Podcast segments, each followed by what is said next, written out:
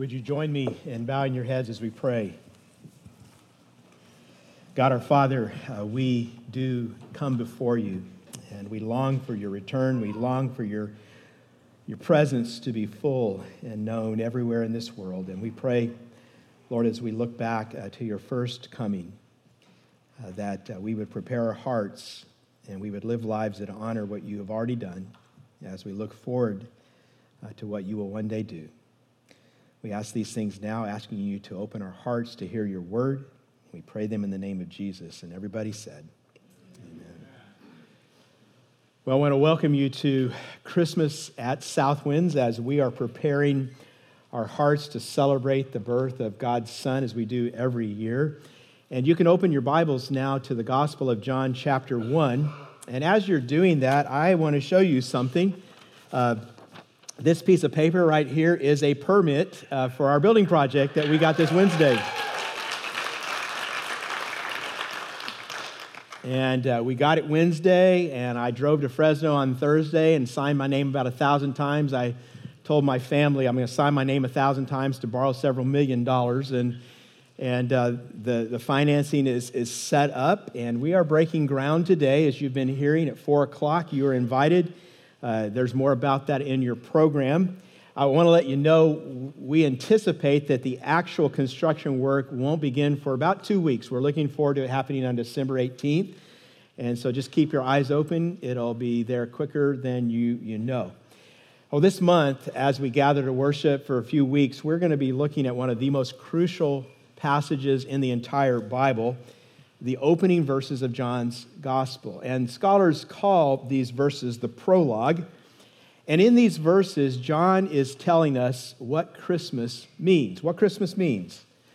We're most familiar, we spend most of our time at Christmas in the gospel accounts given in Matthew and Luke, and they tell us, focus on what happened mostly at, at Christmas.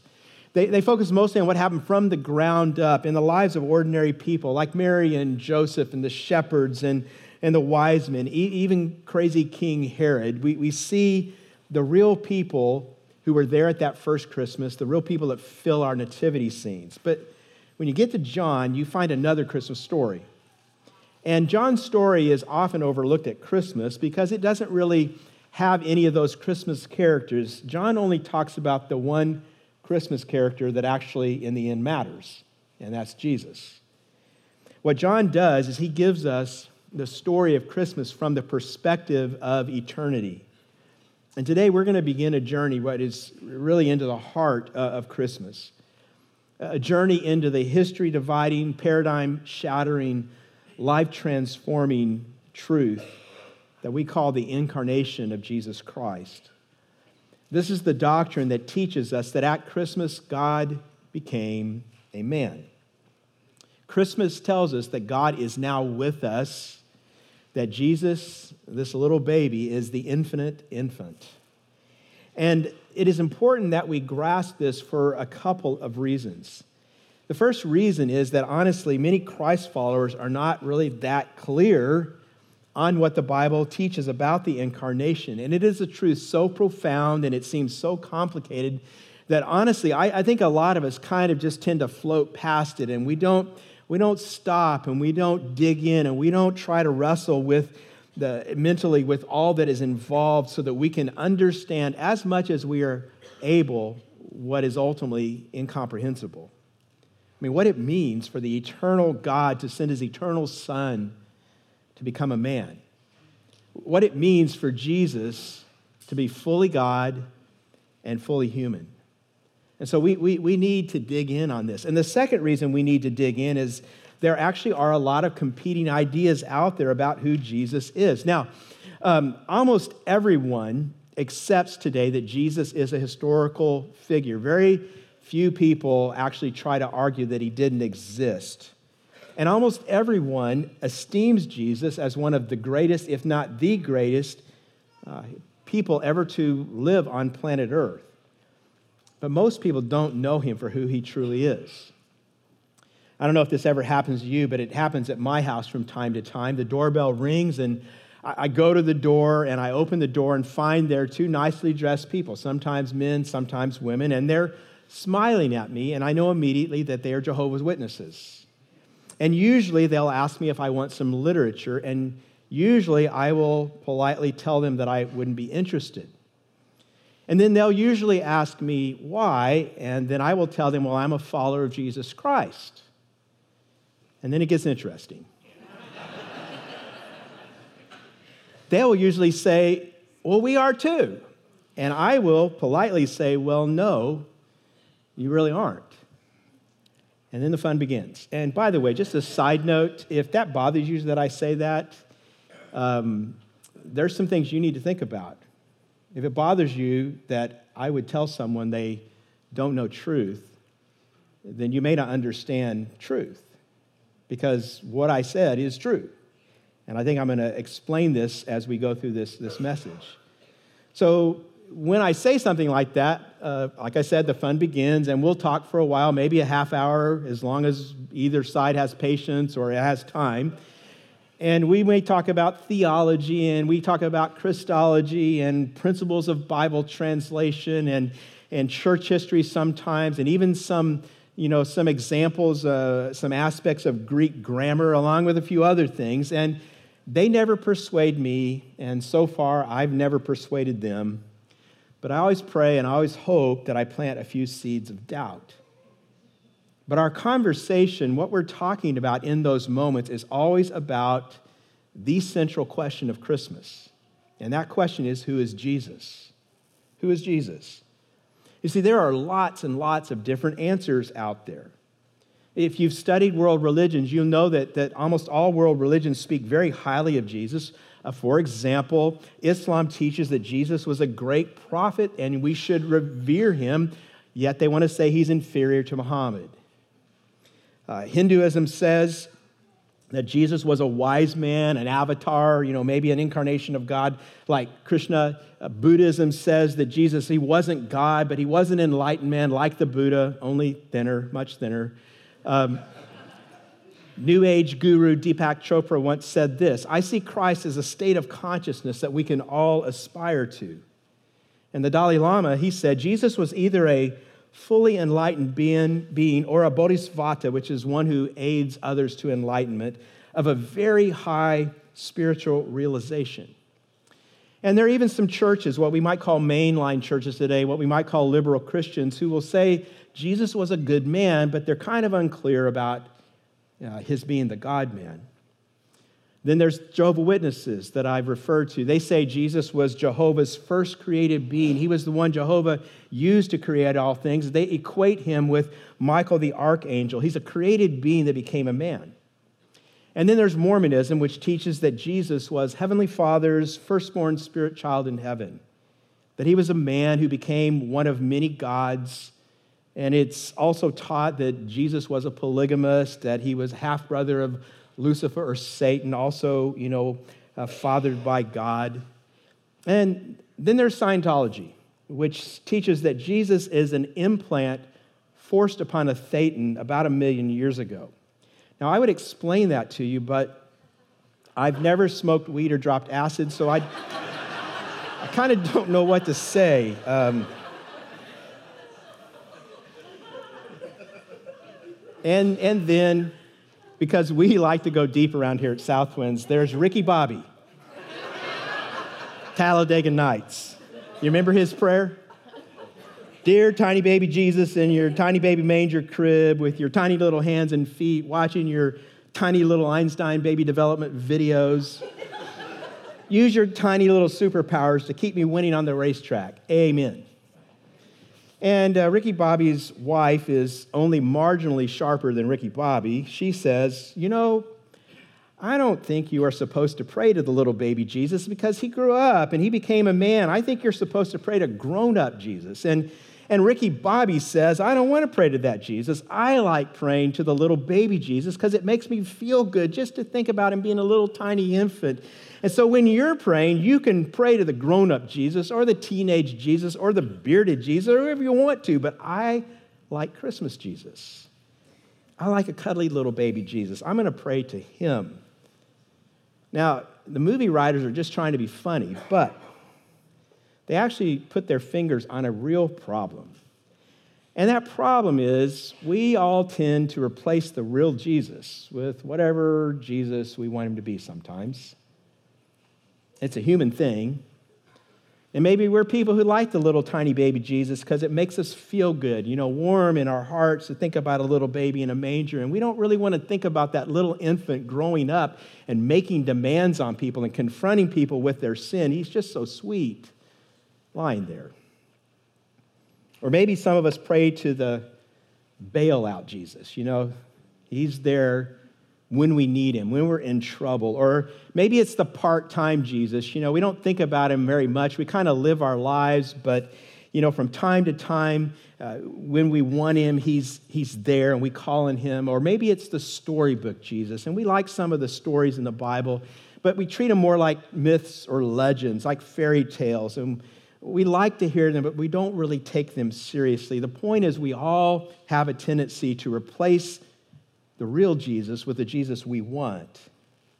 And the teaching of Christmas, what Christmas means is that there was a real Jesus and he grew up, and coming to know the real Jesus is the most important thing that anyone can ever do. Now, John's prologue confronts us with that real Jesus. John tells us plainly Jesus is God made man. Jesus is the infinite infant. And I want to show you just two truths this morning that, that kind of unpack what that means. First of all, write this down in your notes. The infant Jesus, born at Bethlehem, was the infinite God. John says this in his first three verses of his gospel. In the beginning was the Word, and the Word was with God, and the Word was God. He was with God in the beginning. Through him, all things were made. Without him, nothing was made that has been made. And so, John's very first words in his gospel, in the beginning was the word, they lead us to immediately think of something we've heard before. And, and that is the very first words in the entire Bible, Genesis 1 1. What John is doing is he puts Jesus where we would expect God. In the beginning, God, Genesis 1 1. In the beginning was the word, John 1 1.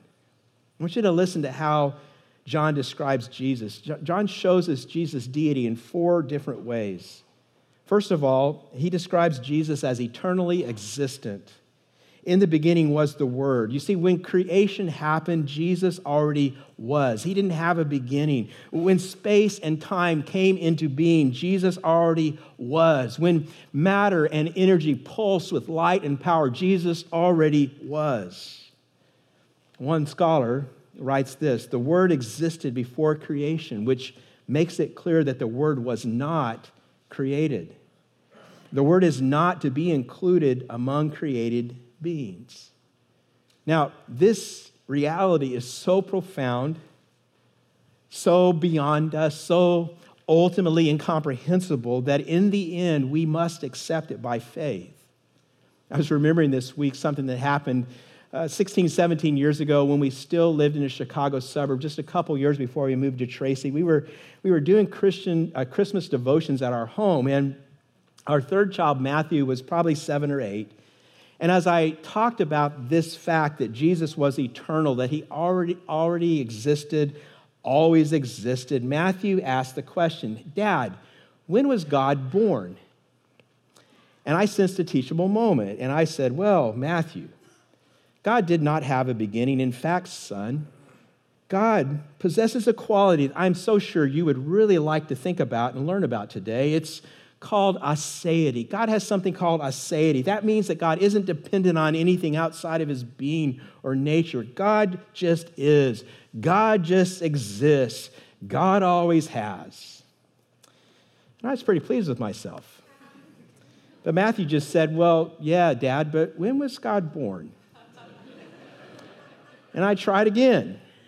And I got done, and Matthew again said, Well, Dad, when was God born?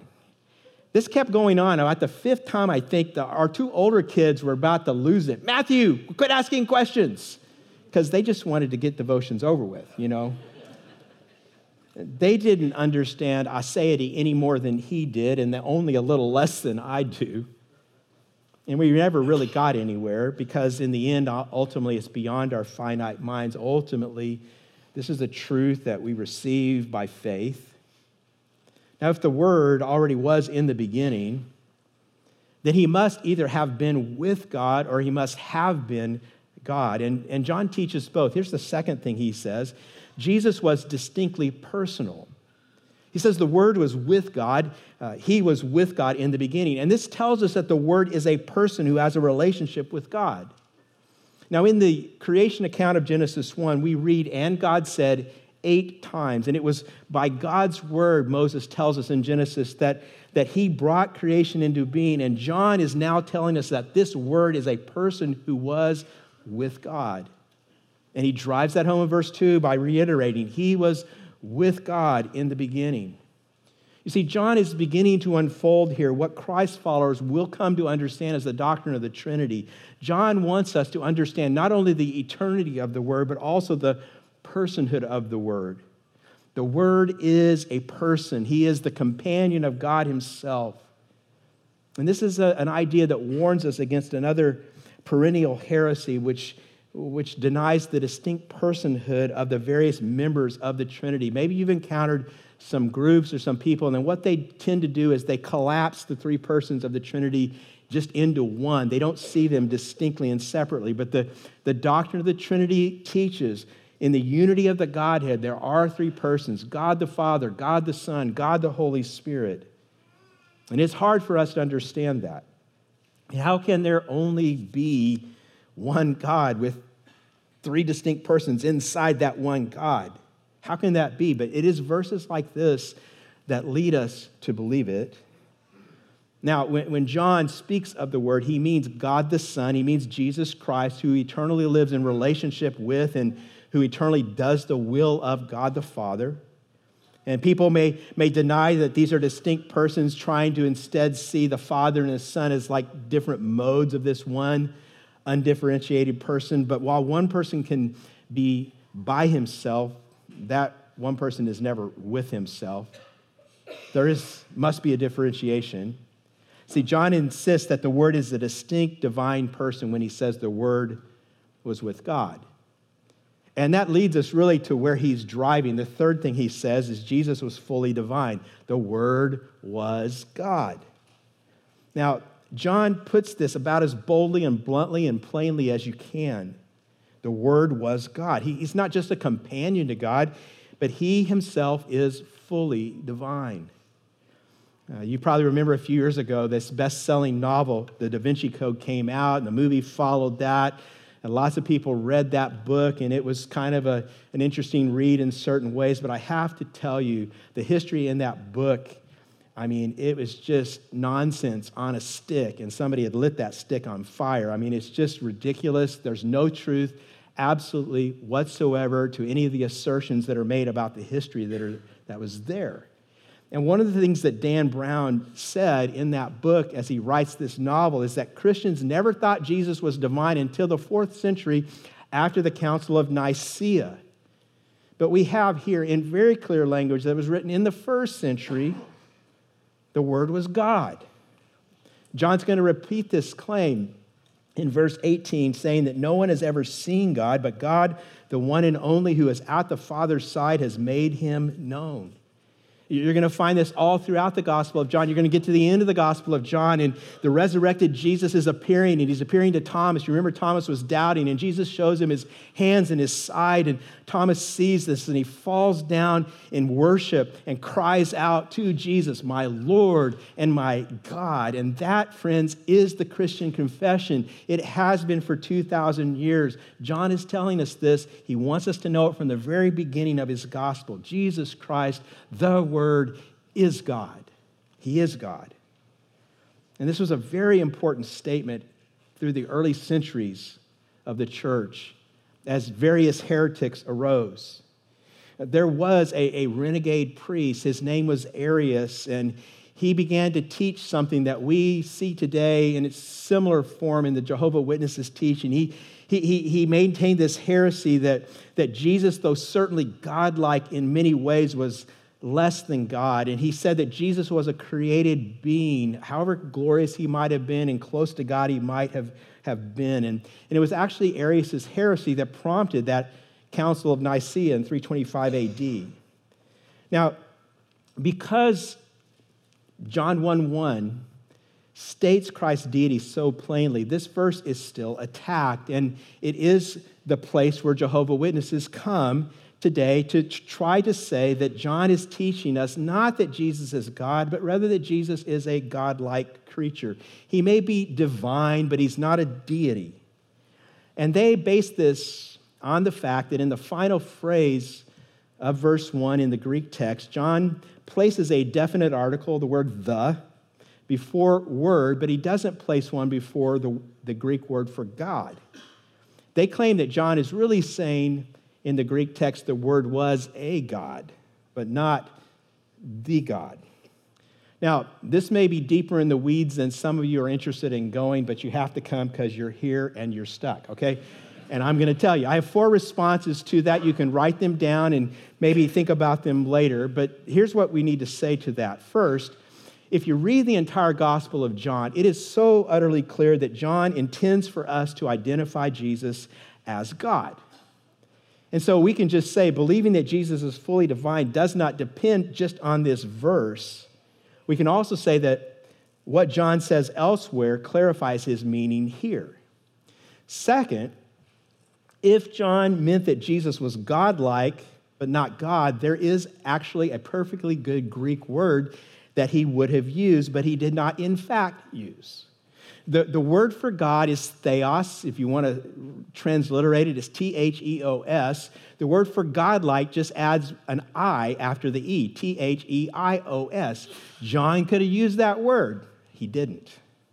Third, while the Arian argument and the Jehovah's Witness argument may be persuasive to someone who actually doesn't know New Testament Greek, the fact is, Greek grammar does not demand a definite article for both nouns when they are joined this way. It's a complicated grammatical principles, and I know you don't really want to hear any more than this.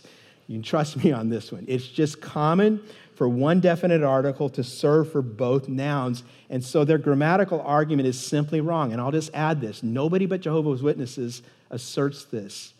People who know Greek, who don't believe Jesus is God, know that John thinks Jesus is God, and John is saying that Jesus is God. It just doesn't hold water. And then, fourth, there actually is an obvious reason for John's grammatical construction here. His point is both to identify the word as God, meaning God the Father, but as also distinct from God. And so, if he wrote the word was the God, that would be identifying Jesus with God in a way that they would be indistinguishable.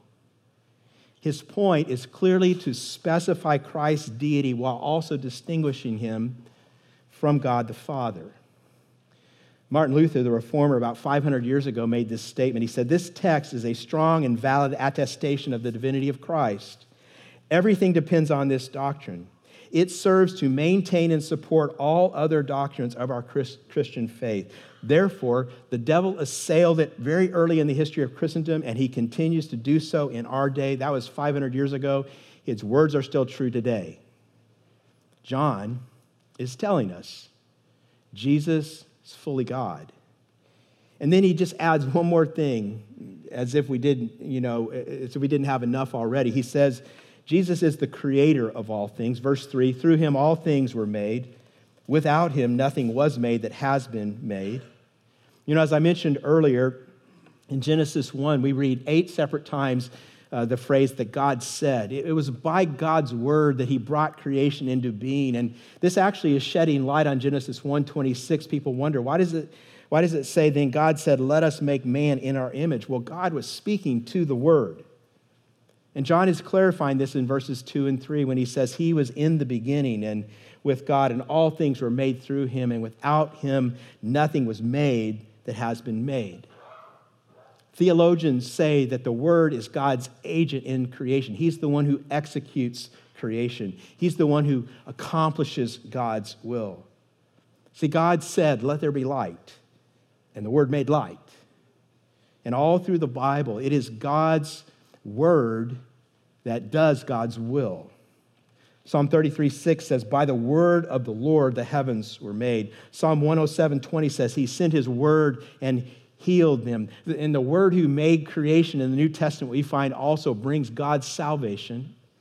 Classic New Testament text for this is Colossians 1 15 to 17, where Paul writes, He is the image of the invisible God, the firstborn over all creation, for by him all things were created, things in heaven and on earth, visible and invisible, whether thrones or powers or rulers or authorities, all things were created by him and for him. He is before all things, and in him all things hold together.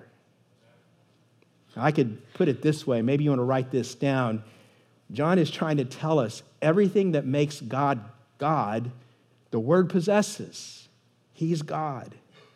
And this is so crucial for us to see because John is writing in such a way that he leaves us no room whatsoever to imagine that at Christmas 2,000 years ago, some religious guru was born or some great teacher or prophet, you know, was laid in a manger. He leaves no room for even the idea that Jesus was divine, you know, kind of a small g God, and there's this one big G God, and Jesus is sort of his little g underling God. John just rules all of this out.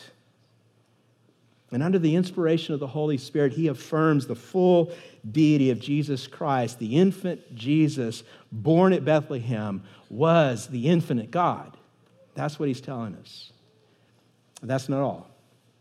He also tells us, number two, you can write this in your notes the infant Jesus was infinite God made fully man. Verse 14 says, The Word became flesh and made his dwelling among us. We have seen his glory, the glory of the one and only who came from the Father, full of grace and truth. And this verse is also teaching us something incredible. You see, it may be hard to believe that, that Jesus is God, but if you really think about it, if you really think about it, it is just as hard to believe that Jesus was fully of man, that he was one of us. It's also just as important. Maybe you never thought about this. I'm going to spell it out. You can write it down and chew on it. It's just as important to believe that Jesus was fully man as it is to believe he was fully God. And I'm going to put it real plainly you cannot be a true Christian unless you believe Jesus was God. You also cannot be a true Christian unless you also believe at the same time that he was fully man. Both ideas are taught in the Bible, both our ideas are essential to understanding who Jesus is and therefore to being one of his followers. Let me kind of talk about this. The basic idea all through Scripture is that the only way we can be saved is if God came to save us. Another one of the church fathers by the name of Athanasius once said, and you might want to write this down, it's a great statement. He said, A creature can't save a creature any more than a creature can create a creature. Or you can put it this way Jesus had to be God to pay the price for sin, but he also had to be human, both. See, how can you pay the price for humanity's sin unless you're part of humanity?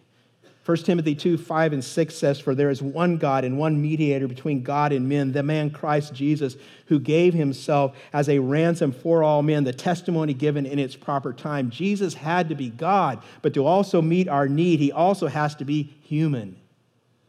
John uses a wonderful, wonderful phrase in verse 14. He, he talks about the word, that's the Greek word logos, and he says, The eternal God, the logos became flesh. And then he said, This word made his dwelling among us. And literally, the Greek word there is saying the word tabernacled. Or you could say maybe God pitched a tent. Someone paraphrased this God moved into the neighborhood. He became one of us. This word is pointing back to the Old Testament idea of the tabernacle, which was a tent where God had his people build this place for his presence to dwell, where they would worship him. And, and Jesus, in the same way, came and he tabernacled among us. And what I want to focus on today and try to force you to think about is it, it's just as hard, really, for us to believe this about Jesus as it is to believe he's divine.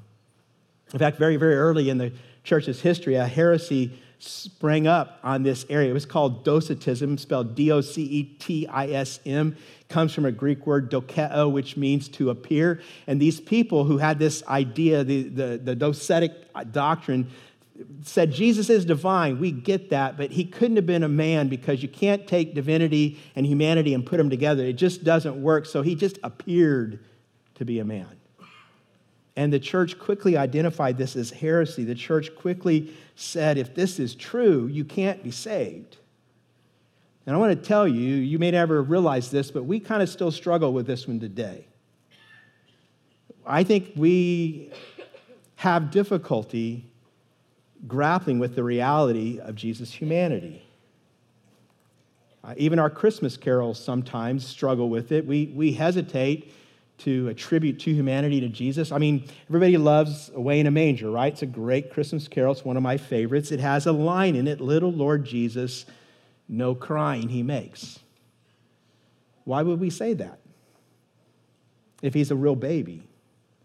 Because we don't want to think of him as a real baby, do we? We, we don't want to think that when Jesus was a baby, he was gassy. right? I mean, let me just ask you a question. Um, and this is for all the junior high boys who are here, I know, but do you think Jesus pooped his diapers? And if you don't like that question, if it bothers you for me to even ask that question because you don't even want to think about that question, I just have another one for you. Are you diminishing his true humanity? I mean, if you don't think Jesus ever pooped, you probably don't think he's a real person. Jesus lived in a warm climate, kind of like we do, and so that means he sweated. And I think that also means Jesus had BO. Have you ever thought about Jesus having BO? Whatever we, we think about, Jesus experienced, if he was a real human being, he had to experience all the things that make us human. And if we don't like that, if you say, I don't want to think about that, then maybe you're not fully listening to the testimony of Scripture. Now, why does this matter, Jesus' humanity? I want to tell you three things about it that are all essential. Three things that Jesus uh, had to be fully human in order to be for us. And the first one is this Jesus had to be fully human to be our example. Jesus came to earth to show us what God was like. The Bible says God is love, and, and Jesus demonstrates that by coming and by dying for us. So he's a, a window into what God is like but he's also a mirror that shows us who we are meant to be. I want you to listen really carefully to this. It's so important in this cultural moment in which we are living. Jesus is the ultimate example of a fully human person. And that means, biblically speaking, you cannot understand what it is to be fully human until you know Jesus Christ.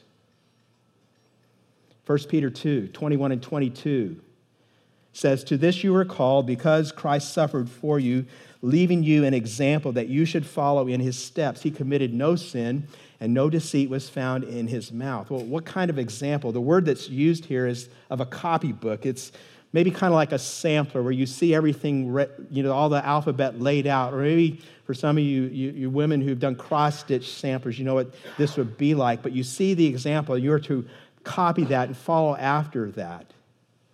And I was just thinking this week how we live in this time where we are every day seeing leaders, elites, people at the top of our societal ladder falling in terrible fashion, and how often this is happening. It's like, where do you look for an example today? Well, Jesus is where you look because Jesus is the only perfect human being who ever lived. He is our example because he was a real person. See, biblically, think about this Biblically, the essence of being human is actually not to be like a human being, but to be like God. I probably need to say that again, right?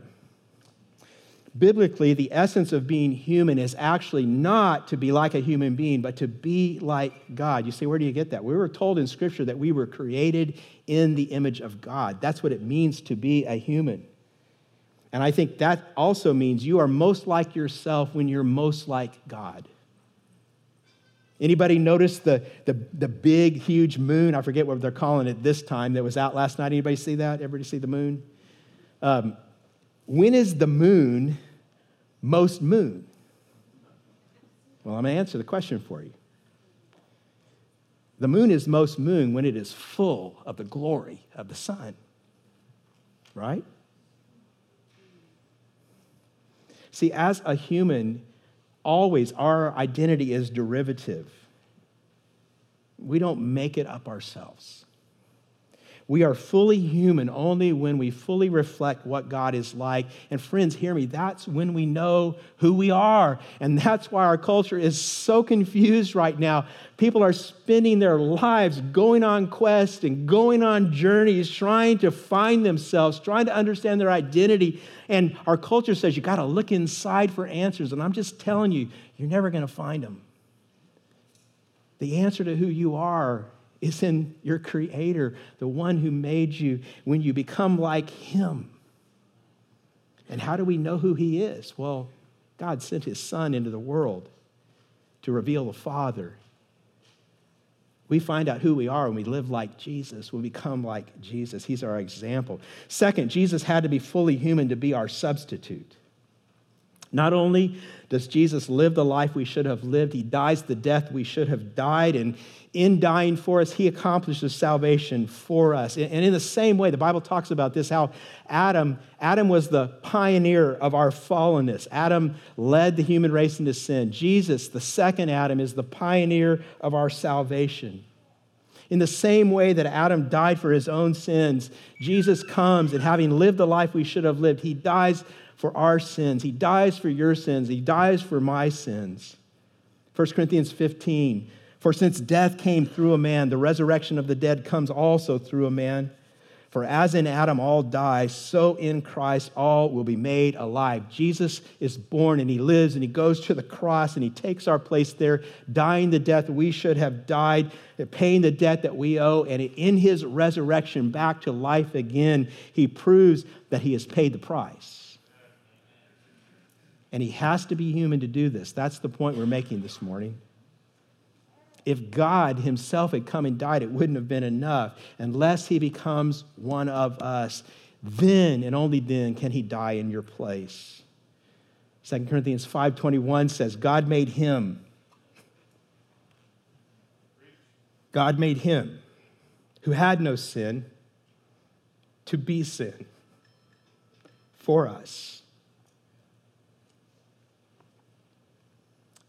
so that in him we might become the righteousness of God. He dies the death we owe so that we have the life that only he deserved. And Jesus has to be one of us to do that. Let me give you the third thing Jesus had to be fully human to be our friend. Now, what do I mean by that? Well, you all get this. We trust people who've been there, right? We trust people who know where we live, who've suffered what we've suffered.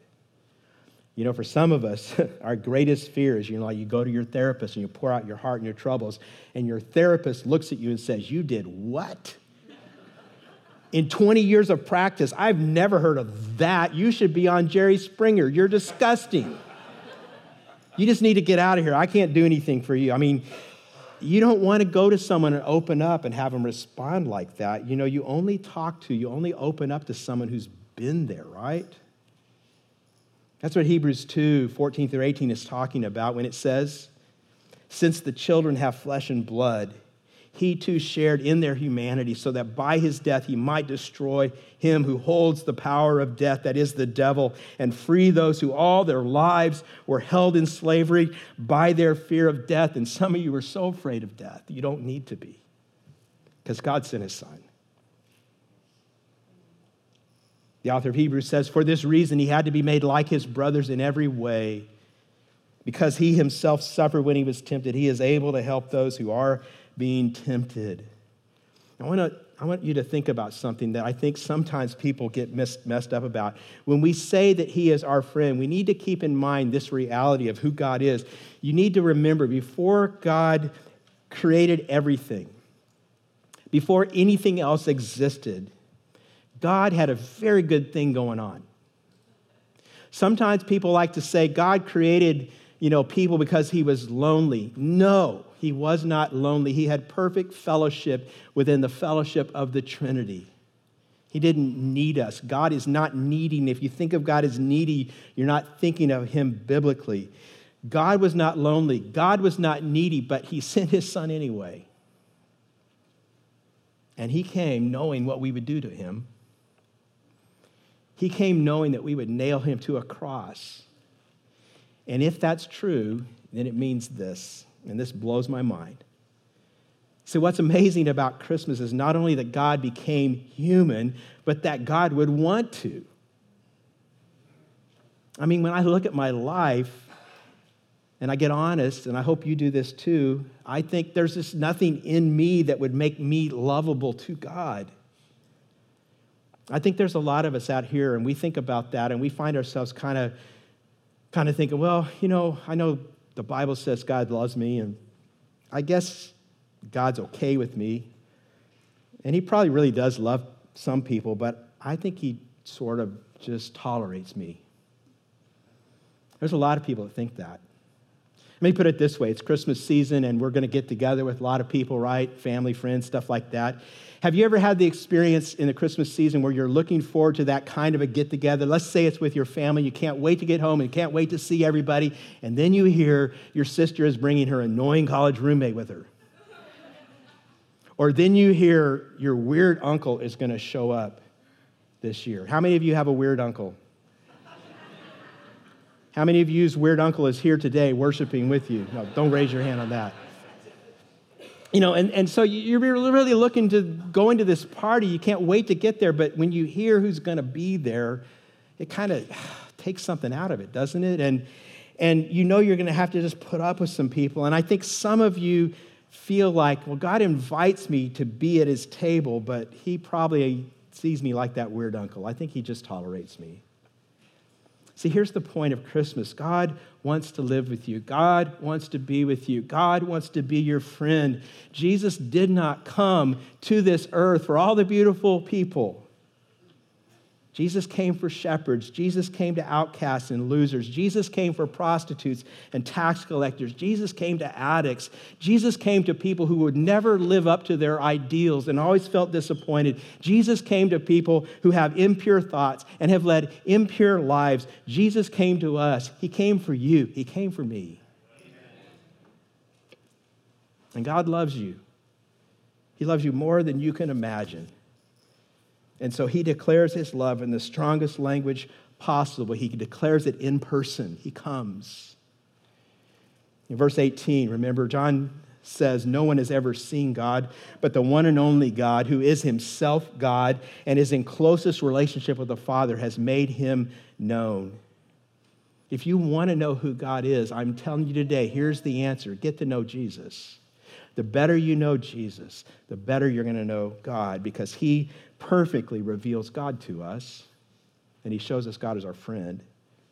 Uh, there's something else interesting here. It says in verse 18 that the Son is in closest relationship with the Father, and in Greek, it literally reads this kind of old language for us today in the bosom of the Father. Now, this might seem like a strange question to ask, but how many people have access to your bosom? Not many, right? Uh, you, you guys got real awkward and uncomfortable there. Maybe your spouse. I mean, think about it. It's an intimate place, right? It's an exclusive place. And maybe your spouse can snuggle up to you that way. Maybe your kids, but even when they get very big, that, that kind of changes, right? Because it's exclusive. This is the place of deepest love. And that's where the Father and the Son invite us to go. God offers to share that kind of love and to share it with you and with me. You know, as we launch this Christmas season, first Sunday of December, a few weeks before Christmas comes, I suspect that what is true for more than a few of you is what is true for many people every year at Christmas. For many people every year, Christmas is not the most wonderful time of the year. Because for many people, Christmas kind of just magnifies what's wrong in your life, doesn't it? Christmas just kind of magnifies the hurt and the loss, that thing that you're missing, and you don't feel joy, you, you feel grief. You, you just feel with greater intensity that thing that hurts, the reality of the divorce, that broken relationship, the presence of some disease or, or some illness that's slowly taking away that person you love. Maybe you feel all the weight of, of decisions you've made that you now regret, and you're just living under them right now. Christmas, Christmas just magnifies all that, right?